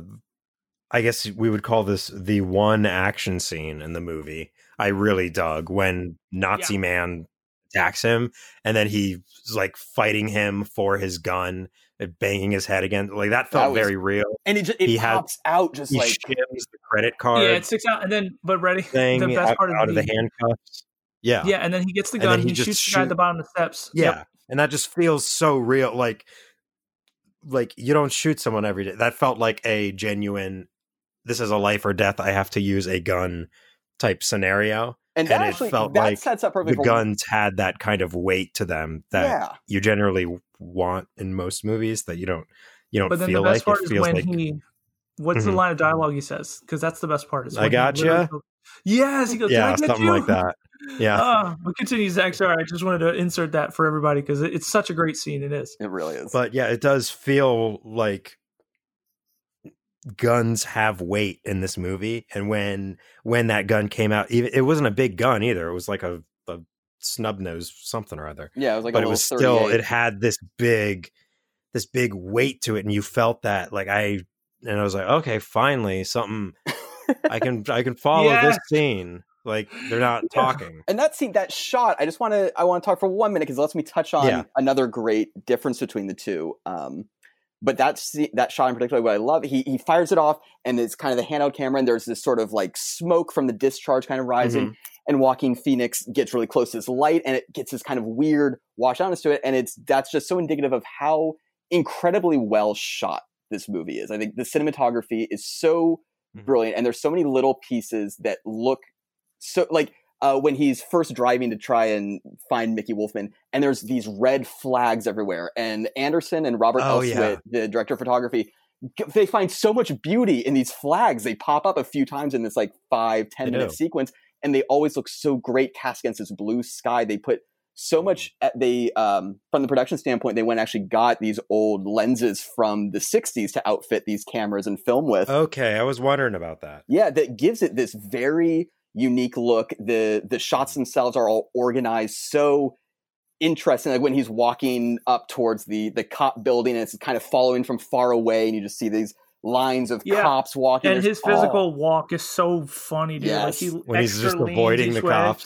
Yeah, and he's like a, giving them such a wide berth. But um, all right. So then we we we touched on inherent Mhm. vices, ending that particular burst of violence, and then I want to talk about the character growth, like I said, that leads to the ending in in the Nice Guys. So we get the big reveal of there is a plot of these people making a porno, or as they would like to put it, as they would like the world to know, a um, what what do they say again? What is the word? Um, experimental Um, film experimental Yeah. film. You know, and they they're using it as a protest film as well, where it's got names, dates, all in the dialogue of this Mhm. porno experimental film. Sorry, and um, and it's going to be shown at this car show where everyone's going to see it, and it is made with the character. One of the characters in the movie is the lady Kim Basinger's uh, daughter. Kim Basinger works for the FBI, so the FBI is trying to stop it. There's a big plot, and that is literally the main mystery. Yeah. That's not really that compelling, right? But what I is thought compelling? it was compelling. Right. Well, I'm just saying, in and of itself, the way even I describe it, it's Also, like, real quick, just as a side note, I loved that there was a shot where you just saw boxes of wood grain paneling at the auto show yes, All right, that's funny and like shag carpet and stuff for the Oh my for the God. upholstery. I'm like, that is oh so beautiful. I'm so glad that there was at least that little nod to the 70s. So what the best part to me is the fact that there are literal levels to the stakes in this sequence. Not only do we have the main plot coming um, into effect, where now like, hey, can they get a copy of this film that'll have names and dates, and can they be the good guys and reveal the corruption inside the FBI? Right? Can they do? Can they get the job done?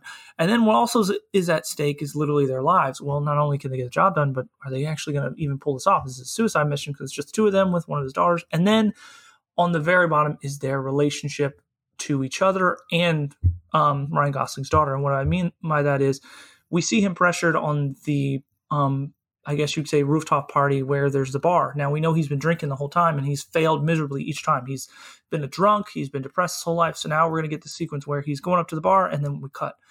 Daughter gets um, caught by one of the bad guys. One of the bad guys um, goes to get Ryan Gosling to go on the up wherever with her. He turns around, he's faking to be drunk, but the audience doesn't know it yet, and his daughter is really visibly upset. Like this is really painful for her to see. Like, God damn it, can you please not be a disappointment for one time? Like, can you please actually step up and do the right thing and like do something important? Can I please be proud of my dad? And it's so great because it's all over this great um, actor's face. And um, Ryan Gosling is faking, he's crying, and the, even the bad guy now is putting his gun down and be like, dude, are you kidding me right now? Like, can you please be professional? And then what does he do? He pushes his daughter out of the way and dives off um, the rooftop with our bad guy, and he falls in the pool. Bad guy actually dies right next to the pool. And now we know, oh, he wasn't. He was sober the entire time. He was faking it. Yeah, super spoilers, but only because this is Shane Black giving you everything you want and more. You're you're Mhm. getting multi-layered stakes because, and also once again to bring it back to the scene with Russell Crowe, you know, yeah, is he is he going to kill this guy? Is he going to be a cold-blooded killer his whole life, or is he actually going to stop and you know kind of be like the the good guy that he always says he wants to be, the guy he really wants to be, and it's emulated in with that little girl asking, telling him, "I'm never going to speak to you again if you kill that man," and it's so great because then the film literally wraps up everything. Ryan Gosling gets it, and his little ink that was smudged on his hand now no longer says "You will never be happy." It says "You will be happy." Yeah, I was very beautiful. confused about that the whole time. we never actually know who wrote it. Maybe it was his daughter because she caught him sleeping in the freaking tub. Who knows? Or maybe he wrote it himself. Point is, it's a nice little visual cue. So wait, that would imply that he's left-handed. ah, Oh, because I mean, that penmanship was pretty good for someone using their non-dominant hand. He's ambidextrous. That's- yeah, maybe he's Hmm, ambidextrous. maybe we'll maybe he's But that. Okay. the movie quickly ends with them doing the nice guys investigative agency or whatever it's called, and it's really Sorry, sweet. you look Filipino. yeah, I love that. Yeah. and so like the movie knows how to end like it's done Yeah. it doesn't take 30 minutes after that by This- the way did you know let's go ahead and say this right now this is why i brought this up blake that terrific scene of violence that is, comes out of left field for inherent vice there's still 28 movies uh, minutes of movie left There after are. that There are 28, 28 fantastic minutes. minutes. of movie left after that. oh my They're 28 God. minutes. Let's uh like Let's not it takes you over-embellish. 28 minutes to wrap up everything we already know like we know But it now. doesn't. It No, doesn't. Well. I don't up. know. There is no wrapping up because this is just one time section out of the entire continuum. This is the end of Inherent Vice. Is the beginning. the Silmarillion of- that is the inherent of- vice. exactly. This, this is the beginning of contemporary America. Is the end of Inherent Vice. That's where we really start to travel down the dark, dark depths. It's like the Old Testament of America. I swear, Exactly. dude. It's it's so ridiculous because now what it has to do at the end is wrap up the Aryan Brotherhood connection, and then which it does that by the death of those two guys, and then it needs to go ahead and set up the fact that they were bringing the drugs in, and Josh Brolin's character is going to use Joaquin char- Joaquin Phoenix's character as bait, but then he's going to go ahead and call that one guy who now we know because he's the dad of the girl who was getting, you know, I'm already down by lost. Martin Well, I'm sorry. See, I'm saying like it's so ridiculous. Thank you, Zach. Like it's so ridiculous. I'm like, dude, end. And that that is the purpose. It is to be disorienting. It's to be confusing. It's to put you in this this twilight state of what is going on, what is solved, what isn't solved, and at the end of the day, it's this the most boring handoff. It is. Uh, it is millions upon millions upon millions of dollars of heroin. It's these huge fucking baskets of heroin in the back of this truck, and just kind of take it's taken a off mom and her by a couple of kids in this little station wagon. And it's Yes. there's no guns, there's Yeah. no big deal to it because that's that's what it is. You do you do all of this, and at the end of the day, Owen He's Wilson trying to gets make his awkward family, and Joaquin Phoenix gets to drive with Shasta. We don't even know where that's going because, as she says, you know, this means we're not back together.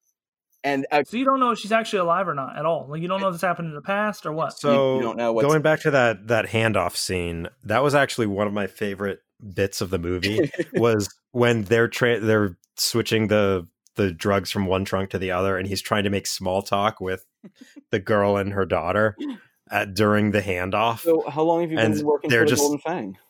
Yeah, and they just both give him the bird as they're walking away.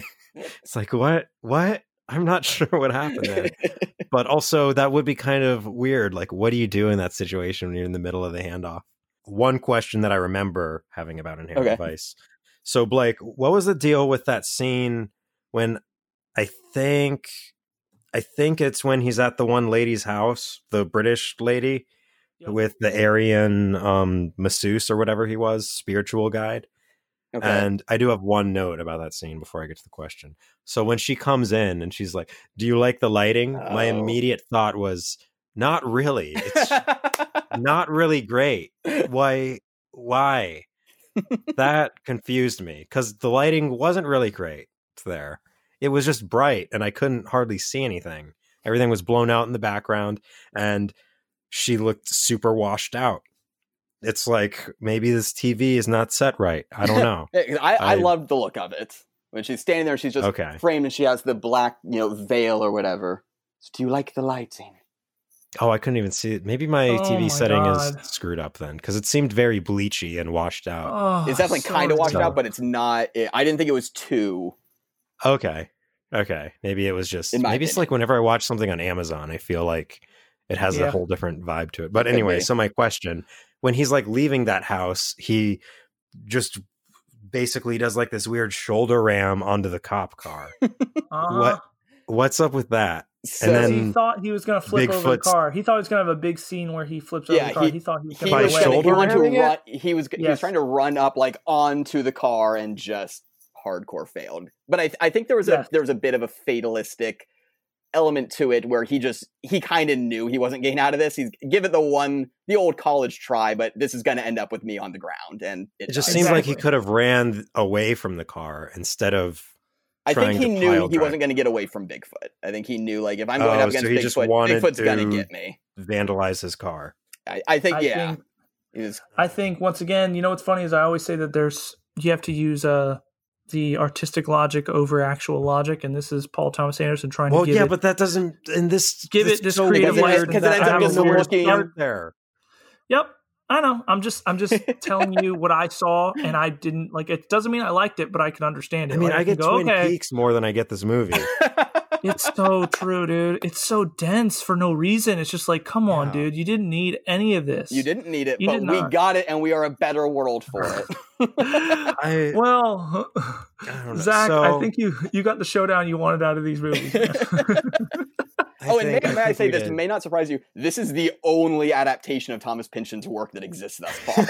None of his other books, for good reason, I, dude. I own like five of his books. I have only ever read one to completion.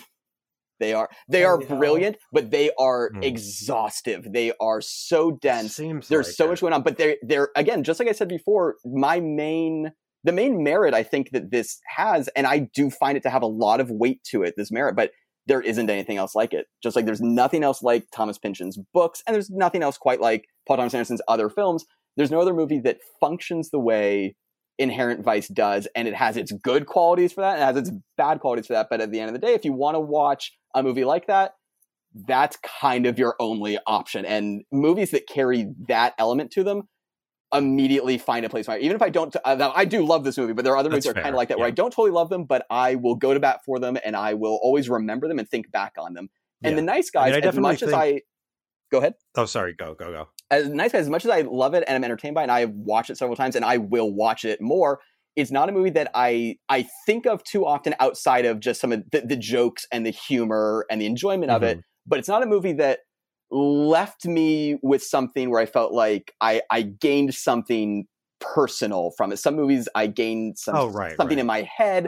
This movie I absolutely mm-hmm. gained something in my soul. Like I I feel different for having finally properly absorbed. And I didn't get that with the Nice Guys, but again, the Nice Guys is the more entertaining of it's the if anybody came over and was like, "Hey, you want to watch Inherent Vice?"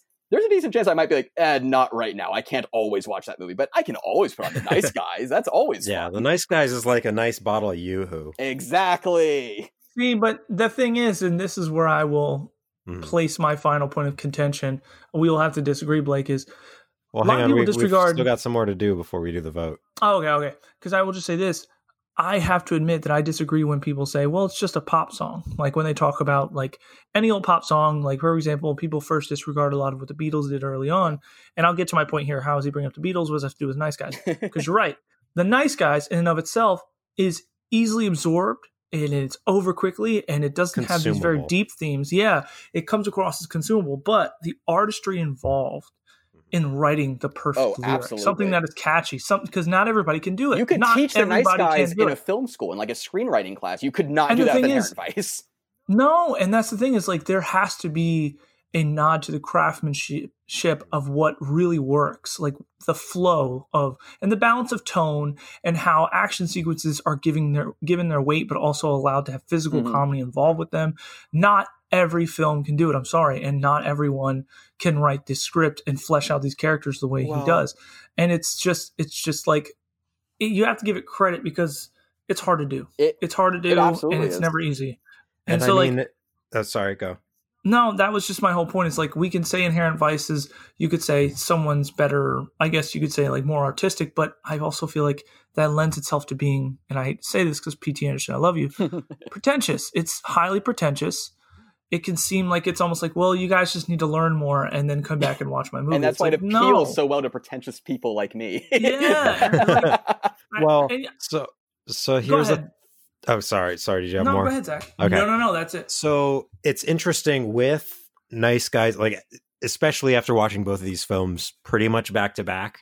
Um, Nice Guys is definitely absolutely the more consumable film. And what's sad is that like watching Nice Guys, and then at the end of Nice Guys, I was like, you know, I could I could really see a sequel for this movie with these characters Yes. in this style. And I don't Yeah. normally say that about most movies, but like a continuation where it just felt like another mystery with this group with the the two detectives with the daughter. characters. Yeah, they're so fun and the interaction between them was just so enjoyable the whole way through and all of the weird goofs that they had. Like I would absolutely love another movie with this Whereas you group, but wouldn't want another two and a half hour doc uh, mystery. Oh, no, you, thank you don't need more of that. I mean, I, I think that the world would still be okay without that, but it's interesting with this because this movie, Nice Guys, didn't really do very well in the which box is a travesty because I think It's a I think so many yeah. people would be able to enjoy it. I think it is so yeah, good. it's such. this this It's movie is such now a taking on the well-done same movie. life. No, this movie is now taking on the same life that Scott Pilgrim versus the World. oh god, I love Scott Scott Pilgrim. Pilgrim versus the World We'll talk about that on bombed the at the box office. Yeah, we Yeah. we literally it, we watched it crash and burn in in the theaters. I was one of literally the only people in the theater. It was me and three other people who are sitting in a screening of Scott Pilgrim versus the World when it came out. And now everybody knows what that movie is. There's not one person that I've talked to that I know, kids our age, like Have you know, you what I mean? the Sorry, gospel people, of adults Scott our age. Pilgrim? Yeah, you know what I mean. And so that's how I feel Be like Nice Guys world. is now. Yeah, right. Yeah. But anyway, so- so, the the budget for um which I also want to do this for Inherent Vice just as a kind of comparison, but the budget for Nice Guys was 50 million. It netted 62.8 million USD in the box office. And which it's not great. I mean, it made its money back and then some. I'm sure the investors weren't super thrilled, but it was I guess like it wasn't marketed right or there was something about marketing from what I briefly read, which is kind of kind of sad because I mean that's that's a big part of whether your movie is successful or not is how well it's marketed. Yep. And usually it'll be like at least twice the budget and then some for marketing for a movie. And Inherent is. Vice, on the other hand, so it's weird. 82 Google people liked this movie apparently. It's it's weird when you like look at the Metacritic stuff. Also, quick side note, this is one of the few Owen Wilson movies that doesn't have Ben Stiller in it. Interesting. Nice. And Good little um, statistic. Yeah, well, I mean, isn't it? It is. That is Because when I saw Owen Wilson in it, like, I was ben? kind of expecting Ben? Stiller to be somewhere in the movie at some point, even if they're not in a scene together, but to just like be there somewhere. But, anyways, so Inherent Vice had a budget of 20 million US dollars, and the box office net was 14.7 million. holy hell, So- dude. That's a fairly significant loss for a movie to operate. And and they still saw let it make. Phantom Yeah. Thread. Yeah. So, but even watching this, so I I saw these numbers before I watched the film, and then in kind of the opening scene, I was like, okay, I can get why this movie didn't do too well, and also it's based off of. Would you say it's a kind of an obscure book? Yeah, it, it, when you get into that realm of literature, he's definitely one of the heavy Mhm. hitters. But if you don't know or care about postmodern literature, then he never really crossed into the mainstream. This is the And would you say most people aren't yeah most super into the postmodern literature? yeah I would say most people are completely unfamiliar with it, and if introduced to it, would not take that well to it. The only kind of brush with, and it's a fairly big brush with the mainstream that the genre has, is uh, David Foster Wallace's Infinite Jest. That's the kind of Mhm. book that people do kind of know of it. They at least know that it's this challenging, gigantic tome, and that was directly influenced from Pynchon and Don DeLillo and these other writers, and that was sort of the the great American postmodern novel. But again, Yeah. most people outside of that aren't super familiar with it. Is this like a French movie? Is this how French movies are? Oh, oh don't get started, Is that just like yeah, a very blanket statement to just throw out? P.T. Anderson? P.T. Anderson loves French cinema. Let's not get into like his Yeah. choice shots that are. Hey man, I really liked Fifth Element too. yeah, the ridiculous. ultimate But French auteur. I have to Yeah. say, I do. I, I have to say that like it took me three tries to to really grasp the full like concepts that are are Same. floating around in Inherent Vice, and like it took three tries at it. So that's what I mean. It's And I didn't get a chance to mention this. Uh, for anybody that is listening that has made it this far, as much as you can tell, I love Inherent Vice. I fell asleep halfway through the first time I ever saw the movie. I was so Seems like excited everybody has. He's like, Everybody has. I fell asleep. it's it, it was. I and he- almost I was did. so excited, and honestly. I was like, I, I, I can't. And I did not like this movie until the second time I watched it, and I did not really understand even that much of it until my third time watching it. See, that's And this that's fourth not- time even filled me in on a little bit more. There were some other elements I had kind of missed. Maybe See, that no. was the logic for the box office. Like, okay, so you get the same people and they're going to watch it. You're gonna buy Four four, times. tickets. They're going Exactly. to spend gonna happen. 10 hours at the cinema on this movie. See, and that's the thing is like it goes against everything that should be why you want people to see your movie again. What the Mhm. real reason is you want someone to come back because they really like the story. All right, and so then they watch it a second time for that story, but now because they already know what's going to happen, they can start to pay attention to maybe more of the costume or more of this editing choice, more of this. You're not so focused on plot. And then the, by the third time you watch a film, now you're really keying into like wow, this is a really good performance, and this is why I can see this facial gesture, I can see this physical comedy, I can do this. Now, like I've been watching movies since like I was, God, dude, I was watching and I was watching movies I shouldn't be watching when I was like eight years old, and I remember watching Oh, Nice. like it's ridiculous. And so like I've watched several movies multiple times and really appreciated them from all angles. It's something that I've always enjoyed doing. Inherent Vice, as Blake said in our our discussion before we started recording, when we in our little uh, text back and forth, it's like it is such an enigma. It's like this box that is just endless in plot. And if you you could, you're not going to find new artistry because you won't have time for it because P.T. Anderson has slipped in more plot, another little anecdote, something that doesn't really make sense, or something that has relevancy to the time and era that it was in. That doesn't have to do with the movie or the characters. It's just something he wanted to put in for more context because that's what it needs. It needs more context. It's so suffocating. I'm like P.T. Anderson, man. Jesus Marc Christ. Maron dude. summed it up perfectly in the interview I was listening to, where he said that every sentence in this movie is a portal. Everything everybody's saying opens up this this chasm into these ideas and concepts that we ca- we can't explore because we're now in the next scene and we've forgotten what the plot is. And I I, I want to touch on what you just said because I think that's one of the things that makes this brilliant in a way that's different from the way like the Nice Guys is brilliant, where like you said, you watch a movie and the first thing you're going to pay attention to is the plot. You, what is the movie? What's it about? Let's follow this through. Then you watch it again. You can pick up more of the characters, et cetera, et cetera, et cetera. When you watch Inherent Vice the first time, one of the first things you learn within 30, 40 minutes is I don't understand the plot. There seems to not be a plot. I don't know what's going Exactly. on. Mhm. And for those of us that are able to come back to it a second time, when you go in with that, then it's Mhm. sort of like I, I think I mentioned this earlier. It sort of lifts that um, you sort of ditch that need to know what's going on, and when you just let yourself exist in the scenes, it starts to show you all the other elements that are the film. It's not just the script, it's not just the story. It is the look, it is the feel, it is the sounds, it is the way the people are Mhm. acting. Uh, whereas something with the nice guys, you do watch the first time and you get this fantastic plot. It can be uh, you don't know always know exactly what's going on, but then they show you what's going on, and you get to watch it just like that. And it's uh, that's kind of what the main difference is: is this really incredibly well crafted film. Um, but like I said, that you could teach it in a screenwriting class, you could teach it in a filmmaking Mhm. class, versus I mean, as far as the opposite pacing of goes, I feel like like uh, Nice Guys is is a wonderfully paced film. oh, I mean, I've absolutely. Oh my gushed gosh, over it. dude, it and I mean, pacing is one of my favorite things in a Mhm. film, like weird pacing.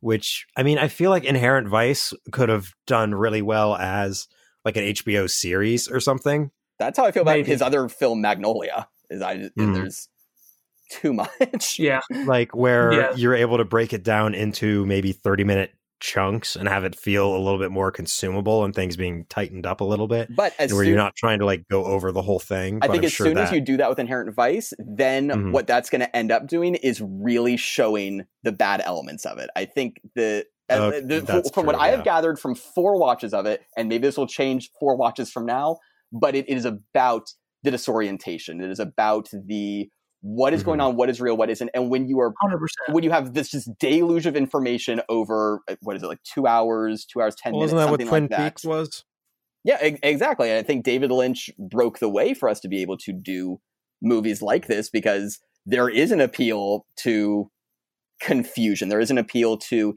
idiosyncratic dialogue. If people can watch Twin Peaks and Mulholland Drive, they should be able to watch Inherent Vice. I mean, yeah, but then that gets in the whole discussion of like who really like I like David Lynch because it's fun. Like it's fun to to pick apart what it is he's thinking about. But like he doesn't necessarily he goes in with you knowing that he's not even making a traditional Right. plot like mulholland drive doesn't even have your traditional plot at all to set out No, with it like does not. so inherent vice comes in with this disguise of Yes. a very straightforward detective story Mhm. and then suddenly you go no there, there is no plot you're telling me that there is one. Will, Will, would you say, The a free jazz of movie. Will, right like it would you Oh, I'm say, sorry, go sorry, would you say that in, in disguise that this film is almost sort of like an interloper? Is it a, a thing invited into our God. society to subvert God. and co-opt No, what's going on? no you didn't no, but no, Now actually you're love just that said like, that. It you're- does wear disguise. you are projecting you want that to be the oh, case Oh, so that okay. Do we think that we're ready to vote? genius yeah we can we can vote this is pretty good I wonder how this vote will go. P.T. Anderson is such a genius that he All right. really made this film like to be an interloper describing the character's paranoia. So like you become paranoid like Josh Brolin's character. I'm gonna go write a whole thing after we're done. Actually, before we take the vote, though, I do want to say because I, I love so much that you said um because I'm more or less joking. I from listening to Paul Thomas Anderson talk about this, there wasn't this uh uh yeah, higher thought to it like that. It really was supposed to be a, a human story about Shasta and Doc and Owen Wilson, all those kinds of people. But I do love that you said the movie it, it wore a disguise. When you watch the trailers for it, it really does look like there's a lot of movement, a lot of comedy. It's this detective story. It's these 60s neon and drugs and oh the amazing cast.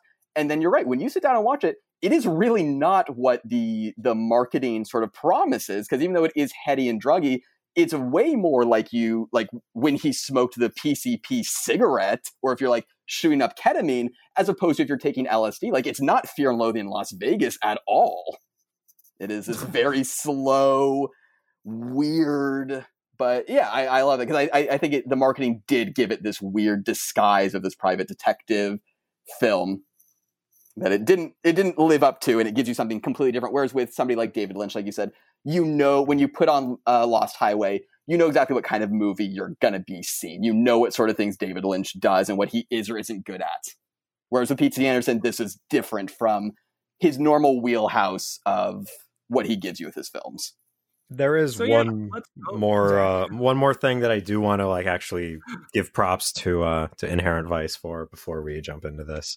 Um, so there were a lot of moments when characters' heads would just be cut off of the frame. Oh yes, And the camera wouldn't move to it. It was kind of like an ET when you never saw an adult's face except for the mom yes until Doctor whatever his name was, who was like, "I'm going to probe ET," and then um, uh, I thought that was a very a very strong choice and a very a very good choice for this movie because there's enough going on already for it to tell you these characters don't matter, even when they would have sentences of dialogue like the waiter that told him about uh oh Bigfoot was looking for you uh he's Yeah. uh all this stuff he said uh, tomorrow's another day so he's probably going to bang your door and tomorrow but like there was that whole conversation going on and it stayed on doc and doc's friend that looked like shaggy um and i just and that happened multiple times through the movie where there were a lot of characters you just never saw they were just they were cut off. never They were saw, yeah. never saw Oh, like God. above the nipple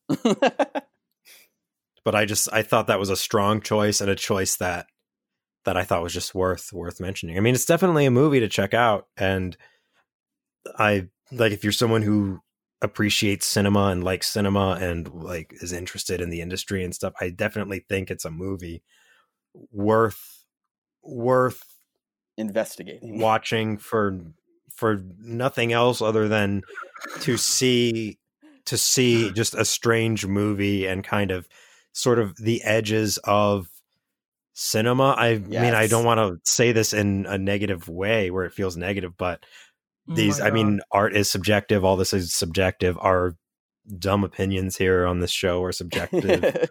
And we i mean we're doing this because we just like we like movies and we like to uh explore more about them. Anyway do we want to get to this vote? Yes. all right who wants to go first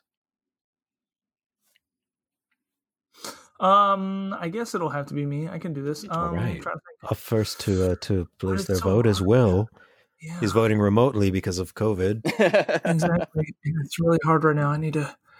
I need to think. I mean, this is really tough. It's a hard decision. Uh, all right any day now The nice guys. oh God, it was so hard. I mean, I did not I see that coming. Will, my goodness. oh, way to subvert our expectations. yes.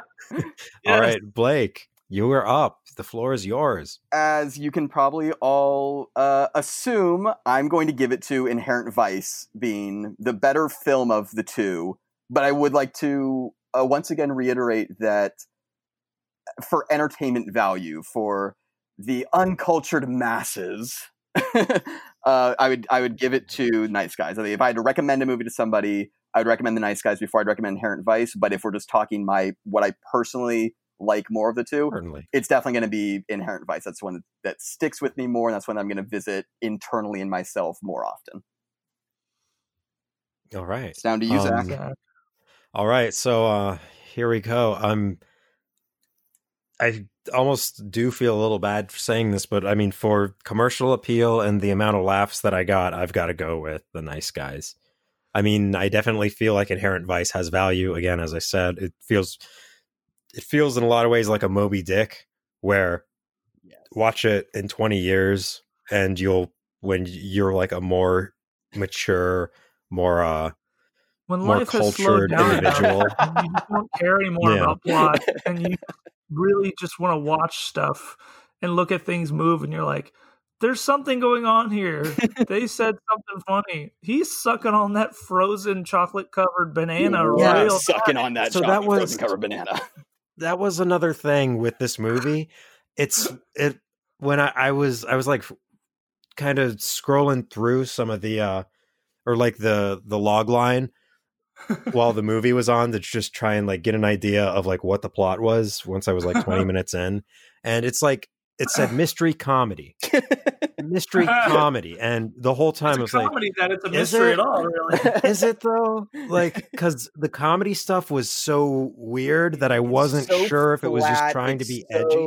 Yeah, Yeah. The, the like when he has his finger weird and he's like, "Oh, were you doing this with her?" And he's like, just like shoving his finger into his other fingers for Oh, and he, he puts it in his least mouth a and minute it straight. takes it out, and oh my god, Yeah, Or the the awkwardness that he's yelling in Japanese. Moto for panikeku. yeah. Hi, I hi. so Hi, hilarious, like, so ridiculous. Also, the thing with the boat, like, I wanted to know more about the boat. Yeah. It was set up. I'm like, that would have been cool. I want to see like Yeah, what these Chinese schooners yeah. are like. you you set up Benicio del Toro del Toro's character to like introduce all this information about this boat That- that is irrelevant. boat Yeah. is America. That's what this is all about. Martin The Short is original- irrelevant to the film. the actor everyone that took out the Martin boat, what uh, he represented the anarchist state in the 30s United States. He takes Oh it out. God. The FBI There we go. comes in, reasserts it, and just as Benicio del Toro says, he says they gutted it, man. They she was they beautiful. we took were all of its on our soul. way to a progressive future, and the FBI, big government, came in and took it away and restructured into a Chinese heroin operation. It's America, Oh. man. All right, just get it. But like Oh. the boat was the most interesting thing in the movie and they did nothing. I wanted to see what was going on on the boat. When you bring a boat into a movie, I'm like, that's cool. Let's see. And it had the cool like Chinese sails on it and stuff that all were all segmented. It was you only saw it cool. from a distance. They were just looking at it the whole time. Yeah. kind of off the that's about- distance. Uh, At the Yeah, end, and it's I'm just like, why isn't this boat pulled in. in if it's a drug mule boat that's well known about? Oh my god, it's so great crap. that like they're Anyway, nothing with sorry. these with these. This is like the saltiest nothing. outro any ever. So um, uh the next episode we'll be back to our uh, our Disney Pixar stuff going on. Um we've got some we've got some YouTube stuff coming up, some live stream stuff coming up that we're to try and incorporate with uh with our show and do some other stuff. Um so stay tuned for some of that and you can as always follow us on the Great Movie Showdown on Twitter. That's at Great Showdown on Twitter. Give us some followers. We just started it up the other day and um yeah, let us know what you think of this show on there. And also like rate us on Apple and Spotify and stuff. Appreciate the Absolutely. support. Love everybody. Uh does anyone have any closing thoughts before we uh before we close out?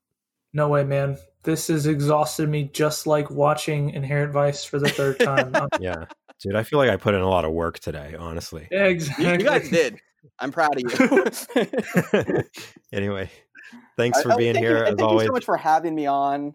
Uh, I had I had such Oh, a good time. please. I It's love doing these because, like, as much as I, like you said earlier, like we we talk about these because we love movies, and I do feel like Right. I gain a deeper understanding for even movies that I already love when I get a chance to come on Mhm. here and chat with you guys about it. So, thank you so much for Oh, inviting me anytime. having Yeah, me on. please. Thanks for doing it. We're going to have you on again soon. Fantastic. Absolutely. Well, uh, this has been the Great Movie Showdown. Thank you for joining us and have a good night.